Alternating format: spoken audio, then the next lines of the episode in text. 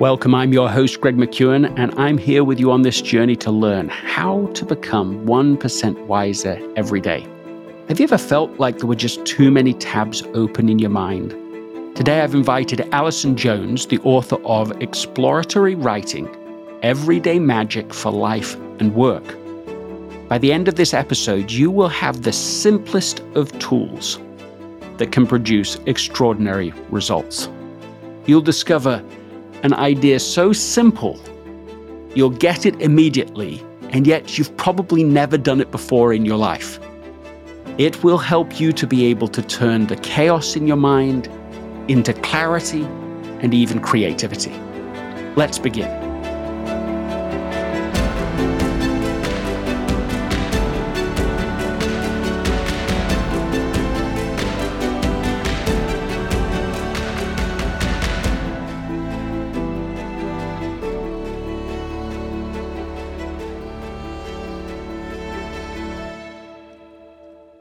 If you want to learn faster, understand more deeply, and increase your influence, teach the ideas in this podcast episode to someone else within the next 24 to 48 hours. This episode is sponsored by Shopify. Selling a little or a lot. Shopify helps you do your thing however you cha-ching. Shopify is the global commerce platform that helps you sell at every stage of your business from the launch your online shop stage to the first real life store stage, all the way to the did we just hit a million orders stage. Shopify's there to help you grow. So whether you're selling scented soap or offering outdoor outfits, Shopify helps you sell everywhere. From their all in one e commerce platform to their in person point of sale system, whenever and whatever you're selling, Shopify's got you covered. Shopify helps turn browsers into buyers with the internet's best converting checkout, 15% better on average compared to other leading commerce platforms. So sell more with less effort thanks to Shopify Magic, which is your AI powered all star. In my experience with every business that I have built, including this podcast, there are breakthrough moments, and those moments are often the result of finding the right partner. And I think that's a way to think about Shopify because no matter how big you want to grow, Shopify gives you everything you need to take control and take your business to the next level. Sign up for a $1 per month trial period at shopify.com slash Greg, all lowercase. Go to shopify.com slash Greg now to grow your business, no matter what stage you're in. Shopify.com slash Greg. This episode is brought to you by Visit Williamsburg.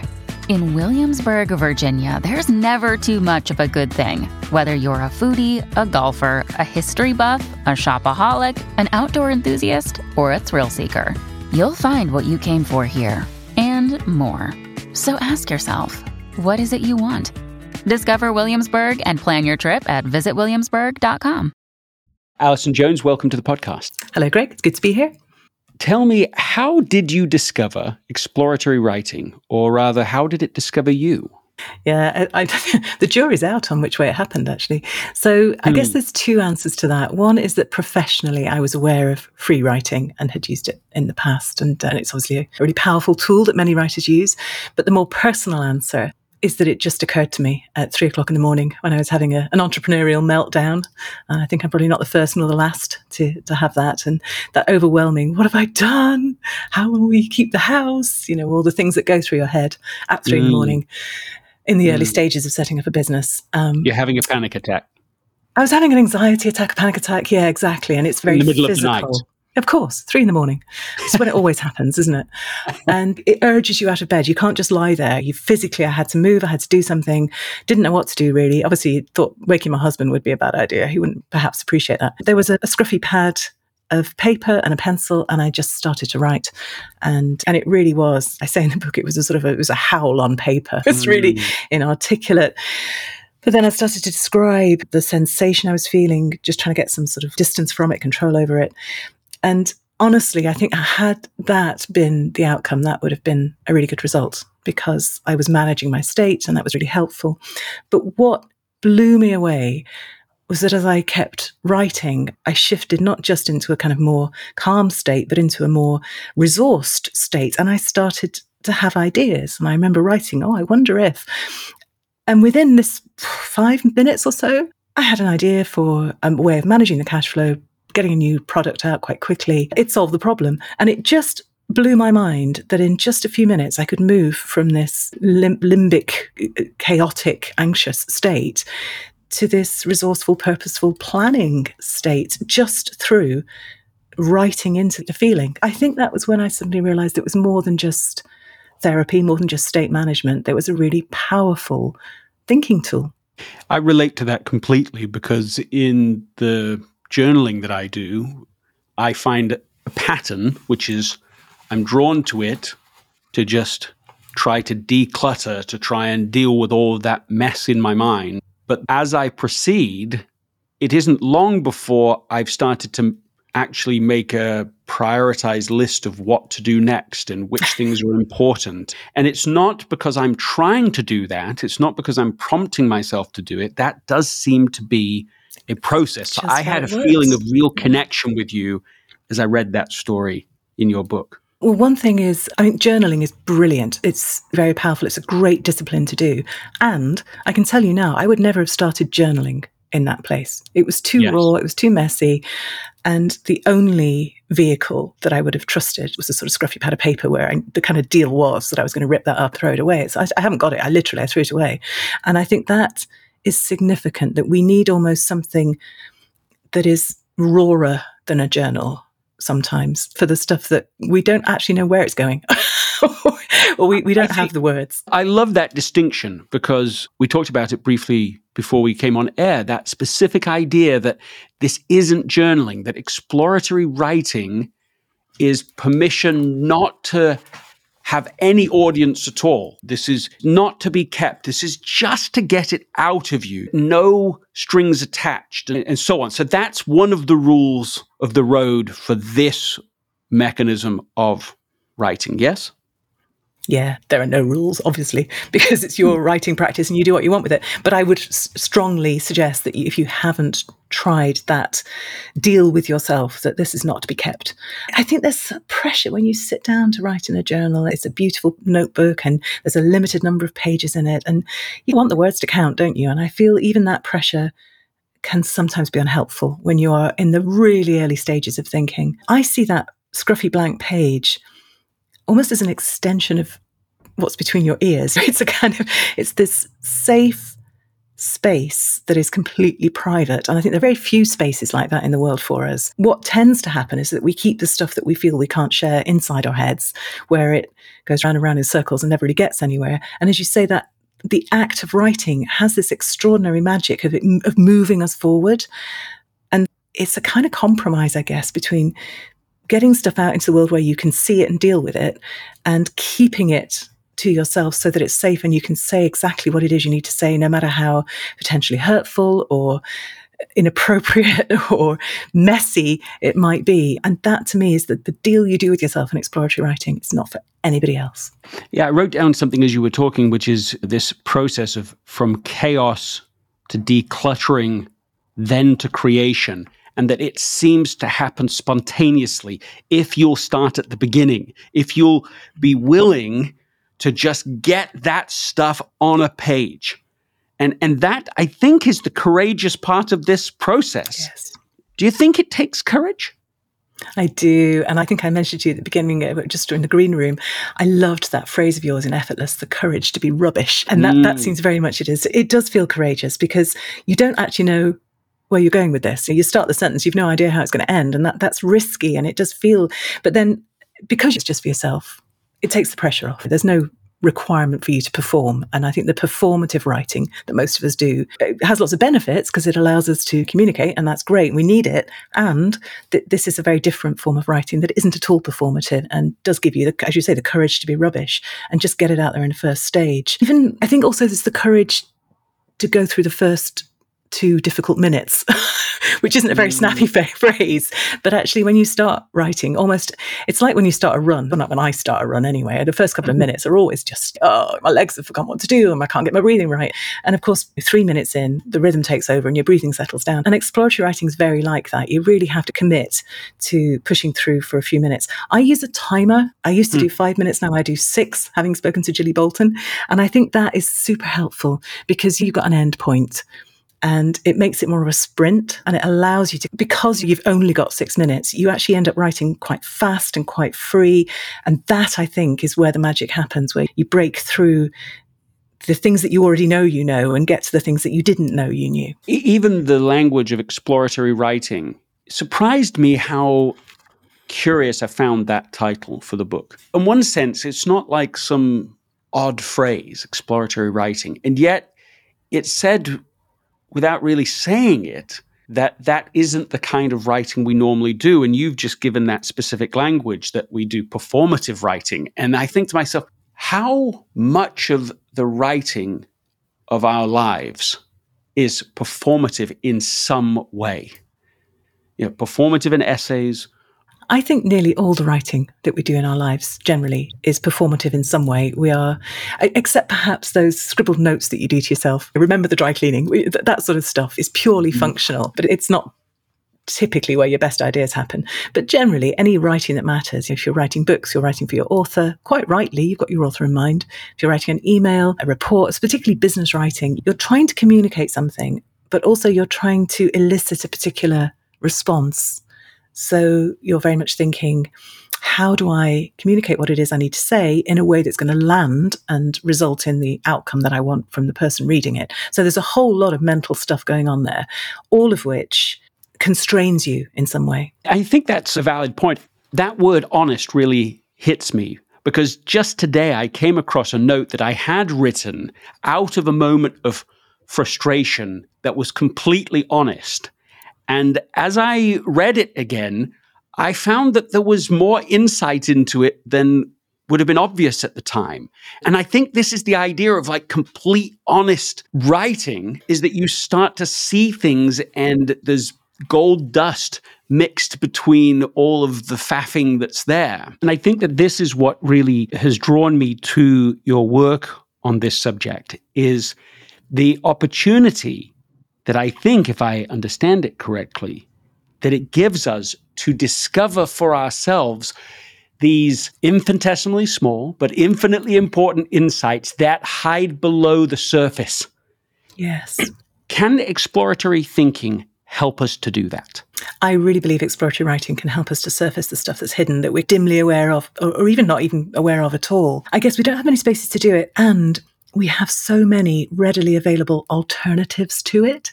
So now, if we have an itch of a question, my kids, well, I go to Google, my kids go to YouTube, and they're looking for other people's take on this. They're looking for what the world says about this, you know, what's on the internet about it. And that's a really tempting way to start because it gives you something to work with right from the get go. You've, you've got an answer, there you go. And I think if you can detach from that for a minute and lean into your own thoughts about it, you're so much more likely to come up with something original, relevant, important to you. I mean, then you can go and look on Google and see what the people say. But there's something about taking that time before you just switch into that kind of derivative search focused mode to actually explore what's going on in, inside your head that's really valuable. And I think very few people understand that they can do, even. Speaking of exploring what's going on inside of your head, you identified some of the science behind why exploratory writing works. Can you share some of that with us? Yeah, I, part of me thinks it's still magic, even though I know a little bit of the science now. But one of the things that really blew my mind was instinctive elaboration, which I hadn't. I mean, it's, yes. one of those phrases that as oh, soon as somebody, yes, of course, yes. that's the thing that I knew about but didn't have a word for. And it's just simply that mental reflex that kicks in when somebody asks you a question and it hijacks your brain. And no matter how deeply you are involved in the five year forecast or whatever, if somebody asks you, What did you have for lunch? You can't help but think about the panini that you just, you know. So it's usually used for evil. and we usually ask ourselves really awful questions like, why am I so bad mm-hmm. at this? Or why does nobody like me? But if you set yourself good questions, then you really set yourself up to use that mental reflex really positively. So if you write something like, I don't know, I'm feeling really unsettled today, and I think the reason is that sets you up for that more curious, exploratory treatment of, you, of yourself, and it's much more kind to yourself. The term is instinctive elaboration. Is that right? That's it. Yeah. Instinctive exactly elaboration. And this is the term for what the effect of questions has on our brain. Yes? Am I catching Absolutely. it right? So you ask your brain a question, it can't help but go looking out for answers. Yes, you used the word. It hijacks our thoughts. Yeah. And our unconscious mind cannot help but go to work on it. It's so helpful. And it makes you realize that actually your main job here is to find the good question because then you can let your brain do the work. As long as you give your brain the time and space to answer it, if you have set yourself up with a really interesting question, you're going to find something useful. You don't have to worry about how you're performing in doing that because your brain is hardwired to do it. I find that hugely liberating. The idea that your brain cannot not do it is, I think, the experience we've all had. And yet, having this label for it and being able to go and do a bit more research after I read it in your book, I couldn't help but start asking people questions just to watch the involuntary experience that follows. Even the simplest of questions, they suddenly have, you know, the brain will stop and pause and look. So, yeah. More, more thoughts on instinctive elaboration. Anything else? I guess knowing that it's all about questions is really helpful. I think often when people do journaling or do free writing, they kind of start with a blank page. And that can feel quite intimidating.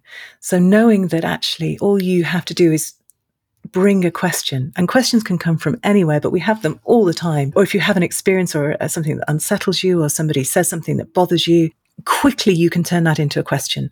So it's like the raw material of the day can then become your prompt for the free writing session. And i find that really helpful.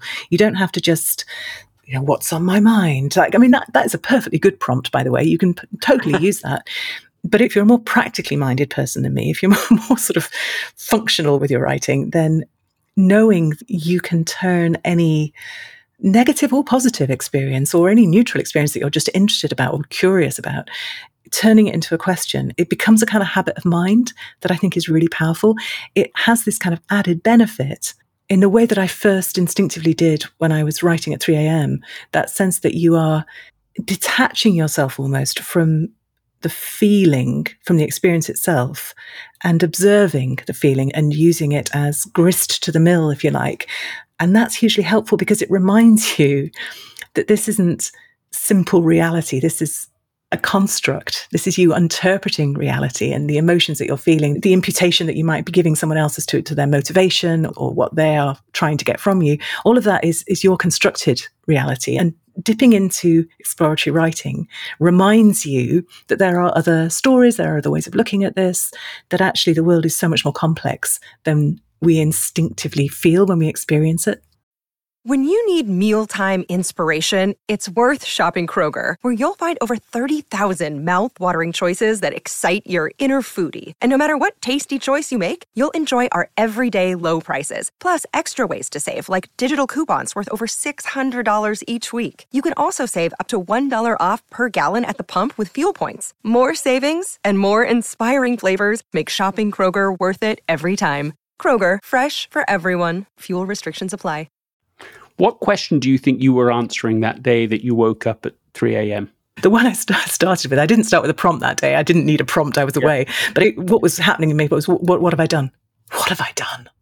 Why would I leave a perfectly good job and security and all that good stuff? Why? What have I done? I've messed my, mm-hmm. you know, it's probably an example of a fairly unhelpful question, actually.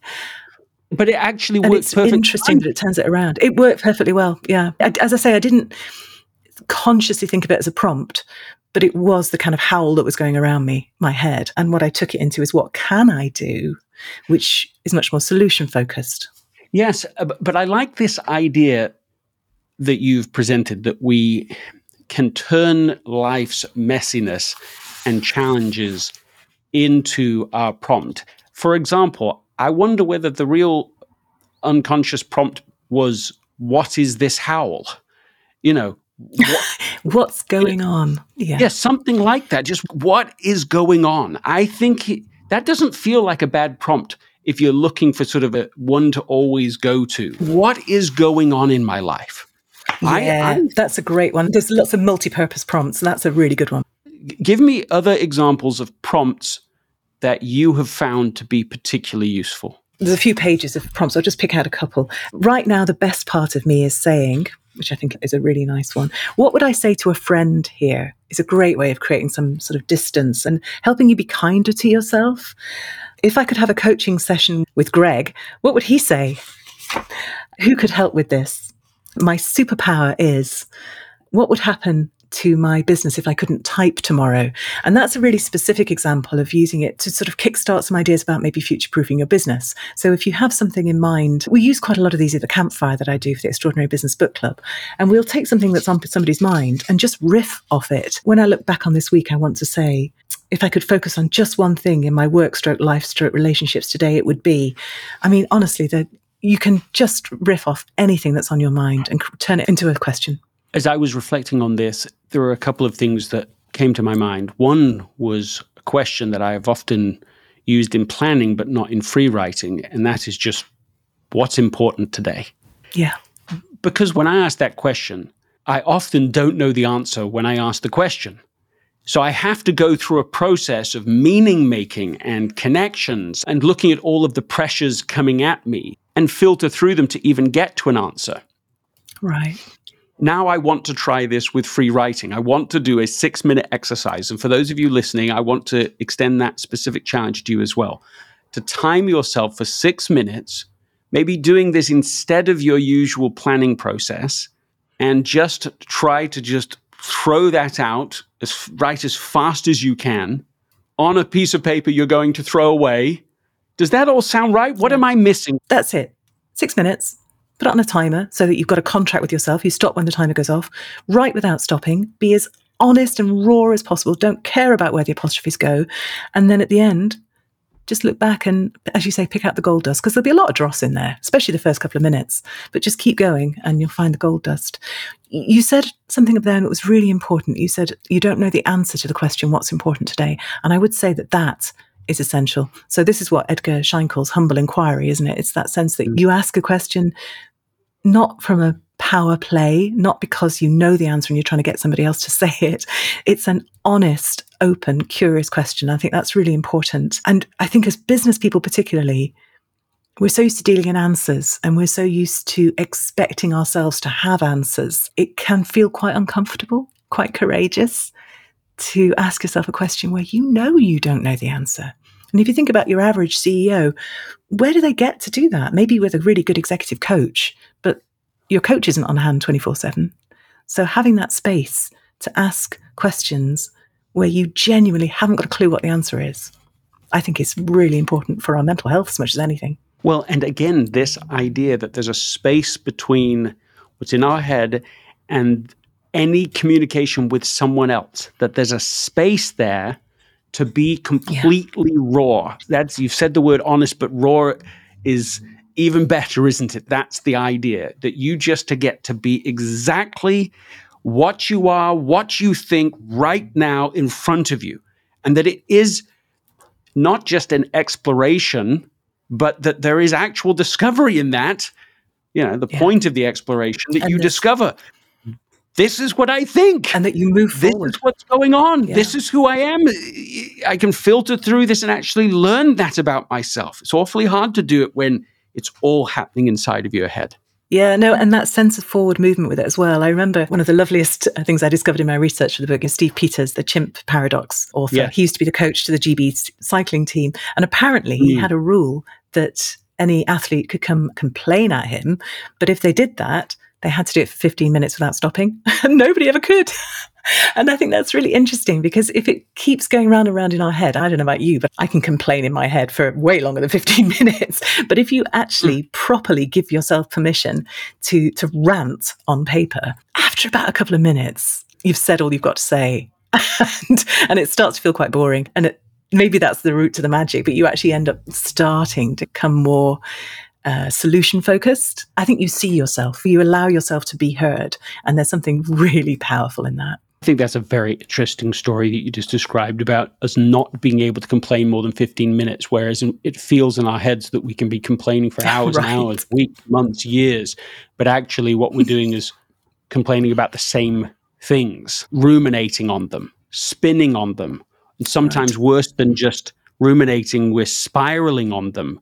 And so we get more and right. more frustrated or more and more depressed or mental health is going down the tube. But if you can get it out, you realize, okay, it's just those things.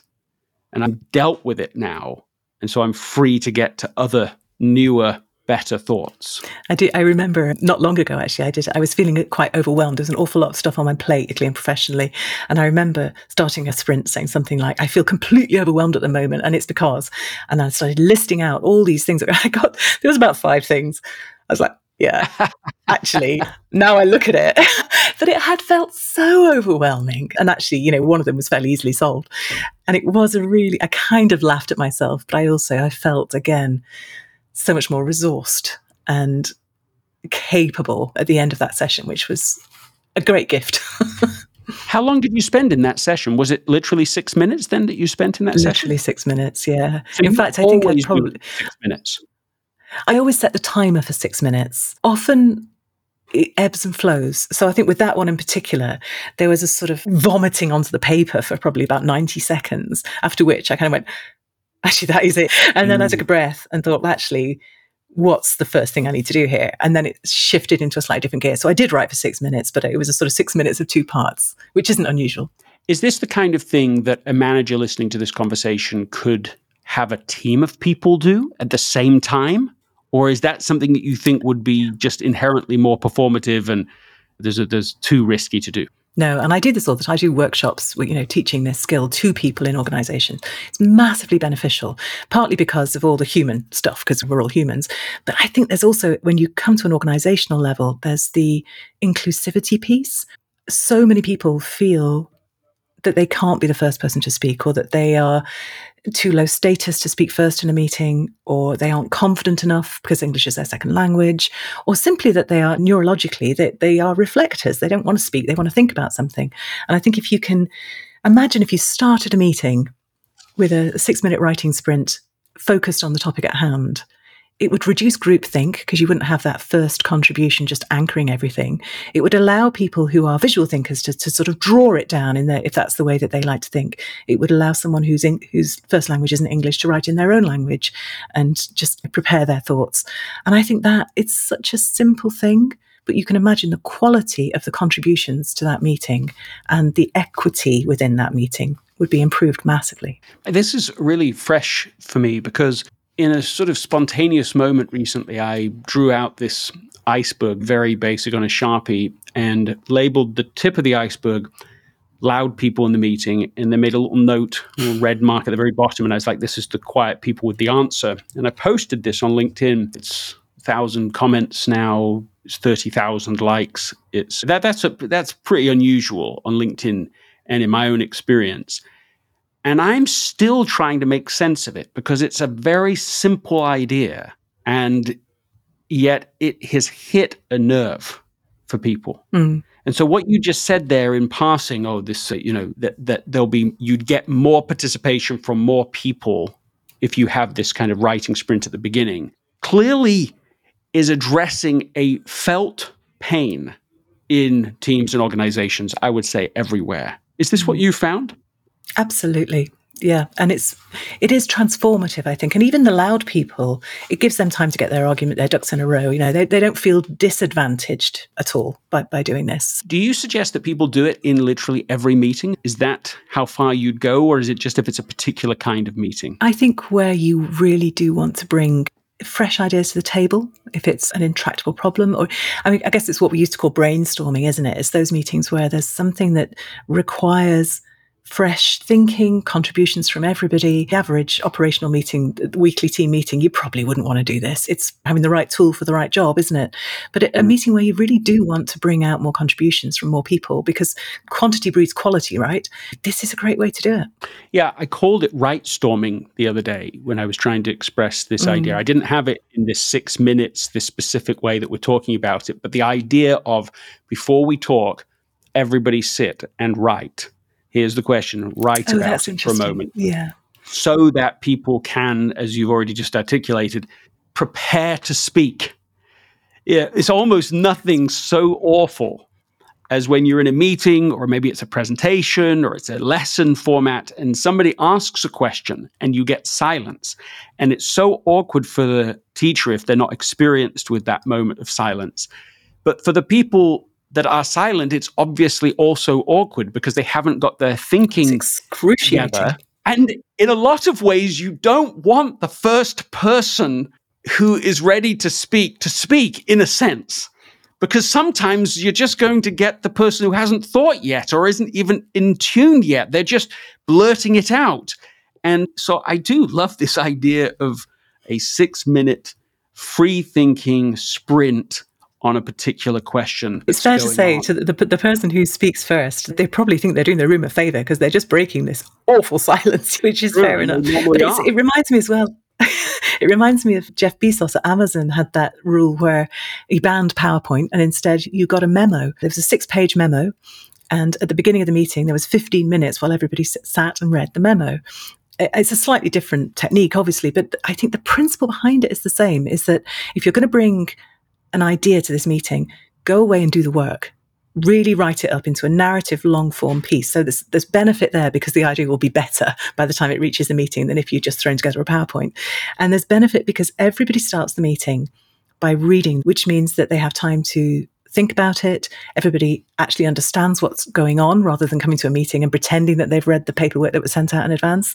And we are not good, I think, generally at crafting those very, very deliberate structural pauses for reflection. If you think about academia, and I know you're in academia now, and reflective mm. practice is such a huge part of that. It's understood that if you're not reflecting on what you're doing, if you're not getting the the formative feedback and looking at it and really reflecting on what that means for you and what you'll do differently next time, then you're not learning. And that goes, it just goes out the window for most workplaces as soon as people get their degree and start working. And being able to build it into your day in this really lightweight, focused way, I think is really helpful. Tell me, what have you learned since writing the book that you wish you'd put in it? Oh, a great question. I wish I'd read Oliver Burkeman actually before I wrote the book because a lot of what he says about what the internet does to us, to, to use your phrase, is really interesting. And that thing about the inherent enjoyment of stuff and stuff that's worthwhile doing, taking the time it takes, I'd, I'd have loved to have incorporated that a bit more. Also, my friend Bec Evans uh, wrote a brilliant book called Written with her partner Chris Smith, which is all about building and sustaining a writing habit. And it's one of those books, you know, when you, you read a book and you go, God, I wish I'd written that. And I wish I'd I got, I did get an, I did get an advance copy and read it, but it was too late to make any changes or to credit it. But I wish I'd put some more of that. It's about trusting yourself as a writer. So not necessarily buying into all the myths about writing and having to get up at five in the morning or, you know, writing every day as being the secret. You know, there's lots of different secrets. Actually, it's just about trial and error. It's about figuring out what works for you and reflecting on it. And I wish I'd put a bit more of that into the book about look, this is a suggestion. this is just something that tends to work for people. Use it in whatever way works best for you. And I think I probably could have done more about how you tr- turn that kind of six minute practice into a more sustained writing practice if you do want to do something more substantial. Those are the two things that immediately occur to me. But I'm sure, you know, pretty much, I think every writer's like this. The week after it goes to press, you're reading things going, oh, I wish I put that in the book. But I can't remember what they all are now. Yeah, but this is one of the challenges of publishing books is that the book ends, but the learning doesn't. And so you have this quite antiquated process, which has advantages, but a process of even between the time you finish writing the book and the moment it's published can be nine months. And so in that nine months, you've learned things. Tell me, what have you personally learned about applying this six minute habit? Like, do you do it every day? Pretty much. And I think that's the big, you know, often people say, oh, it's like morning pages. And I'm like, it's similar to morning pages, but A, you have a prompt, and B, it's probably more functional rather than creatively focused. And C, you just do any time you've got that itch of a question. So that is typically how I use it. Otherwise, I quite often do more than two, more than one a day. I often link it to my run. So I will either, depending on how dark it is outside. At the moment, mm. I quite often do a writing sprint before I go out for my run, just because it's so dark outside that I'm killing time until it gets light enough to run. Or often I will have a thought on a run and I will come back and I will explore it in a writing session. So I find that they are very, very complementary. So that I run every day. I've run every day for nearly five years now. It's mm. one of those sort of you know building blocks of my life that I that, that go in there, and I just yeah. find it so complementary to any kind of mental work you do because it allows you can't do anything else. You can't be writing, you can't be talking. You know, I'm just running and things are just going around in my head. And I find when I come back, I've got a new perspective or a new idea. And often that's a really good opportunity to sit down and just lean into it. I've had this thought, what, what might that look like? Yeah, Mark Zuckerberg recently said that he'd given up running because he couldn't stop thinking about his business all the time while he was running. But what he really needed to do was add this six minute exploratory writing at the end of the run. and this would have, he could, his running could have continued. There'd have been no problem with it. Do you have a favorite quote, a favorite quote about writing out of all of the quotes and different things you've read? Yes, I do. And it's in the book. It's in the first bit on rediscovering the page on page 10. And it's actually Dave Coplin. I think I mentioned it earlier. He was the former chief envisaging officer at Microsoft. So a lovely nod to all the stuff about technology we've been talking about. He said, when you're trying to create something, when you're trying to change something, when you're trying to think differently about something, writing for me is the way that you unravel the spaghetti and you end up with some really clear, precise thinking that's actionable, that moves the thing forward. And just the idea about unraveling spaghetti is just the best image for what exploratory writing does in my head.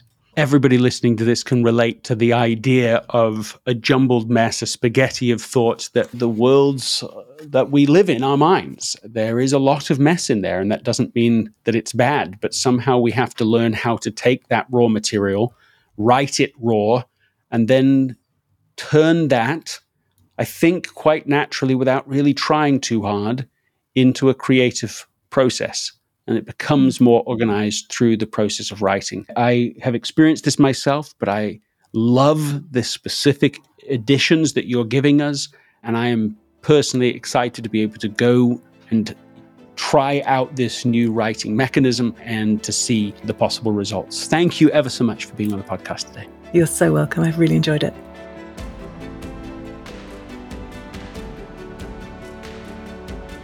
What is one idea you heard today that caught your attention? Why does that matter so much? And who is one person you can share that with within the next 24 to 48 hours? If you found value in this episode, please write a review on Apple Podcasts.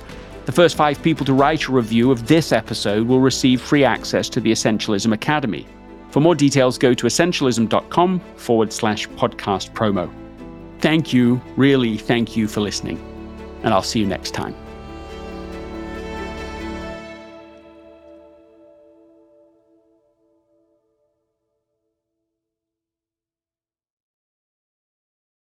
This episode is brought to you by the Yap Media Podcast Network. I'm Hala Taha, CEO of the award winning digital media empire, Yap Media, and host of Yap Young and Profiting Podcast, a number one entrepreneurship and self improvement podcast where you can listen, learn, and profit. On Young and Profiting Podcast, I interview the brightest minds in the world and I turn their wisdom into actionable advice that you can use in your daily life. Each week, we dive into a new topic like the art of side hustles, how to level up your influence and persuasion, and goal setting. I interview A list guests on Young and Profiting. I've got the best guests, like the world's number one negotiation expert, Chris Voss, Shark Daymond John, serial entrepreneurs Alex and Leila Hormozi, and even movie stars like Matthew McConaughey. There's absolutely no fluff on my podcast, and that's on purpose. Every episode is jam packed with advice that's going to push your life forward. I do my research, I get straight to the point, and I take things really seriously, which is why I'm known as the podcast princess and how I became one of the top podcasters in the world in less than five years. Young and Profiting Podcast is for all ages. Don't let the name fool you, it's an advanced show. As long as you want to learn and level up, you will be forever young. So join Podcast Royalty and subscribe to Young and Profiting Podcast. or Yap, like it's often called by my Yap fam, on Apple, Spotify, Castbox, or wherever you listen to your podcasts.